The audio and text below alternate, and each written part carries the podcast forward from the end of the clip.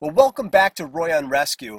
I'm going to be covering the activation of the emergency response system today, which has a bit of a change. It's not a big change, but it definitely is going to trim a little bit of time off from the moment that a healthcare professional actually sees a person who's in distress um, and, and, then actually activates emergency medical services or even uh, activates a code in the hospital setting.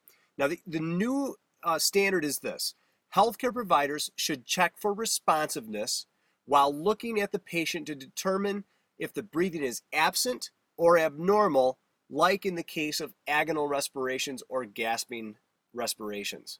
This is different in so much as the old 2005 standard said to uh, check the patient for responsiveness.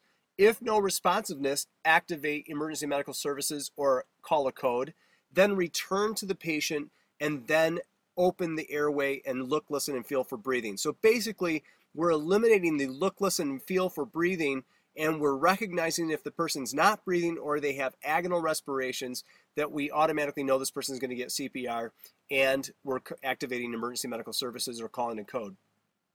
The whole idea behind this is trim a little bit of time off because seconds add to minutes and minutes count in cardiac arrest survival.